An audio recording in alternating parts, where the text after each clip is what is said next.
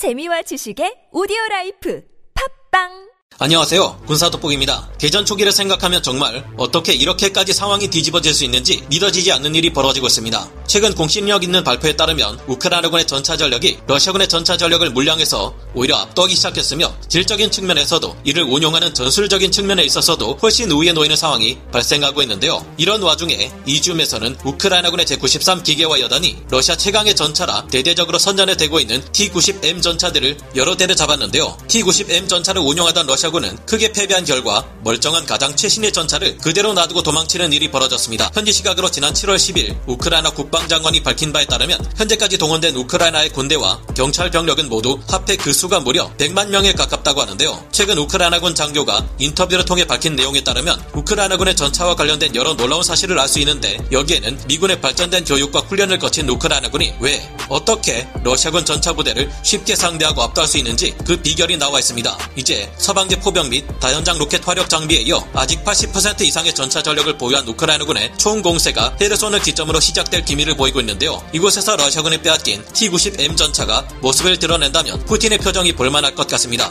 이런 일들이 어떻게 왜 일어났는지 좀 더 자세히 알아보겠습니다. 전문가는 아니지만 해당 분야의 정보를 조사 정리했습니다. 본의 아니게 틀린 본이 있을 수 있다는 점 양해해 주시면 감사하겠습니다. 최근 현지 시각 7월 10일 우크라이나 현지 군사 전문 채널인 밀리 라트니가 우크라이나군 기갑부대 고위 장교를 인용해 밝힌 여러 가지 정보에서는 굉장히 놀라운 소식들을 여럿 접할 수 있었습니다. 우크라이나군 기갑부대 고위 장교가 밝힌 바에 따르면 현재까지도 우크라이나군의 전차 전력은 개전 초기와 비교해 볼 때 그다지 큰 피해를 입지 않았고 80% 이상의 전력이 온전히 보존되어 있다고 합니다. 개전 초기부터 우크라이나군이 제블린 대전차 미사일을 비롯해 각종 온갖 대전차 무기로 기습해 러시아군의 전차들을 무력화시켰고 이에 따라 최근 일본을 비롯한 세계 곳곳에서는 다시금 전차 무용론이 불거져 나오기 시작했는데요. 그러나 전차 무용론은 말도 안 되는 소리이며 오히려 전투에서 전차의 역할은 더욱 중요해졌을 뿐만 아니라 작전을 수행하는 데 있어 다양성을 넓혀준다는 것이 우크라이나군 기갑 장교의 주장입니다. 그의 말에 따르면 우크라이나 전쟁은 최근 불거진 전차 무용론을 완전히 잠재워버린 실전 사례이며 우크라이나군은 오히려 실전을 거듭하며 전차가 현대 전장에서 얼마나 중요한 존재인지 크게 느끼고 있다는데요. 최근 우크라이나군은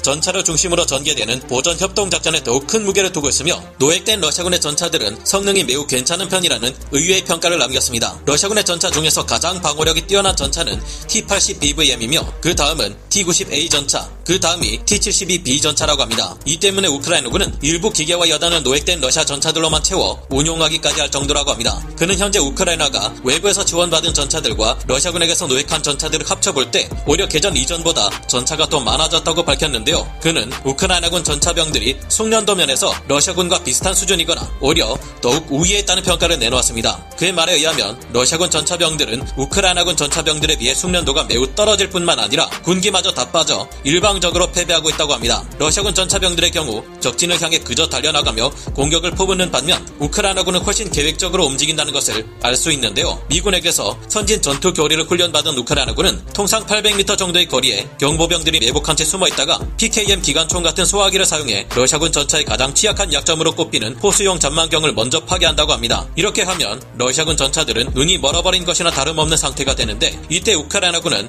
대전차 고폭탄으로 허동되는 적 전차들을 타격해 제압하는 방식을 선호하고 있다고 합니다. 그의 말에 따르면 생각보다 고폭탄은 러시아군 전차 부대를 제압하는데 훨씬 효과적인데 적게는 1회에서 많게는 3회 정도 적중할 경우 러시아군 전차병들은 크게 놀라 전차를 멈춰버리거나 크게 놀라 전차를 버리고 달아날 정도라고 합니다. 노획되는 러시아 전차들은 대부분 그 이유가 부족한 훈련과 제대로 된 보급을 받지 못하는 것이라고 하는데요. 연료가 바닥난 러시아군 전차들이 멀쩡한 채로 노획당하는 이유는 보급을 받을 수 없는 상황에 놓인 러시아군 병사들이 전차를 버리고 달아나기 때문인 것으로 보입니다. 이제는 오히려 우크라이나군의 전차 전력이 러시아군의 전차 전력을 압도한다는 사실도 알 수 있었는데요. 우크라이나 정보 당국이 최근 밝힌 바에 따르면 러시아가 보유하고 있었던 T-80BVM 전차 170여 대 중 무려 150대가 전투 도중 박살났고 1,500여 대에 달했던 T-72B3 전차는 900대 이상이 파괴되어 버리거나 노획되었다고 합니다. 개전 이전 러시아군은 무려 3천여 대 현역 전차 전력을 보유하고 있었지만 현지 시각 7월 10일을 기준으로 러시아는 무려 1640대의 전차를 잃은 것으로 파악되고 있는데요. 이제 러시아군의 전차 전력은 고작 1360여 대인데다가 그 구성 또한 많이 열악해진 수준입니다. 현재 러시아 전차의 주력을 이루고 있는 것은 T-72B 전차와 T-80 전차의 초기 형도 모자라 1960년대 개발된 T-62 전차까지 끌고 나와 혹사시키고 있는 형편인데요. 이에 비해 현재 전선에서 싸우고 있거나 공세로 준비 중인 우크라이나군의 전차 전력은 T-64 계열의 전차가 700여 대, T-72 계열의 전차가 550여 대, T-80 계열의 전차가 200여 대이며 이들은 모두 합칠 경우 1450여 대에 달합니다. 개전 초기만 해도 러시아군의 절반 수준에도 미치지 못했던 것이 우크라이나군 전차 전력이었는데 이제는 러시아와 우크라이나 기갑 장비 전력 우위가 완전히 뒤집어진 것인데요. 이런 상황이 이제는 러시아 최강의 최신의 전차라는 T-90M 전차마저도 우크라이나군의 손에 들어갈 것 같습니다. 현지 시각 7월 11일 공개된 바에 의하면 우크라이나군 제93 기계화 보병 여단이 또 한 번 러시아군의 전차 부대에게 치명적인 타격을 주었는데요. 우크라이나군의 공격을 받은 이 러시아 전차 부대에는 러시아 최강의 전차라는 T-90M 전차들이 포함되어 있다는 것이 이 우크라이나 서부작전 사령부가 공개한 이 영상을 통해 드러났습니다. 러시아 T-90M 전차가 파괴된 사례는 지난 하르키우 전투에 이어 이번이 두 번째인데요. 이 사실이 공개되기 하루 전인 7월 10일 이지움 남서쪽의 도네츠 케 마을에는 제90 근위 전차 사단으로 추정되는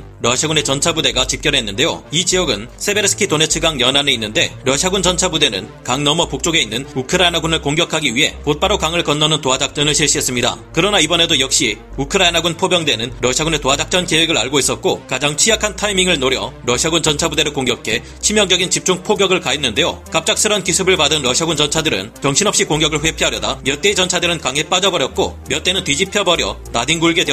그중 러시아가 그토록 자랑해왔던 최신의 T-90M 전차들도 기동 불능 상태에 빠져버렸고 러시아군은 돈자된 이 T-90M 전차를 버리고 도주했기에 이 전차는 비교적 온전한 상태로 버려져 있습니다. 우크라이나군이 이를 노획할 경우 빠져버린 궤도를 다시 수리하고 몇 군데만 손먼다면 다시 전선에서 활약할 수 있을 것으로 보이는데요. 만약 우크라이나가 먼저 이를 노획해 가져가 러시아 최강의 전차라던 T-90M이 자신들에게 공격을 퍼붓고 있는 모습을 본다면 푸틴의 정신적 충격이 만만치 않을 것 같습니다. T-90M 전차의 성능이 사실에 가깝 고 우크라이나군이 T-90M 전차를 노획하는 데 성공할 경우 이는 꽤 든든한 자산이 될 것 같은데요. T-90M 전차는 러시아 차세대 주력 전차가 될 예정이었던 T-14 아르마타가 사실상 실패하게 되면서 러시아군 최강의 전차로 자리 잡았는데요. T-90M 전차는 125mm 2A46AM6 주포를 탑재하고 여기에 동적 포구 감지기를 장착하고 있습니다. 자동 목표 추적 시스템과 함께 최대 5,000m까지 탐지하는 칼리나 사격 통제 장치를 탑재하고 있는데요. 이르비스 K 열상 장치가 있어 감시 정찰 능력에서나 화력에서나 이전의 러시아 전차들보다 더욱 강력해진 면모를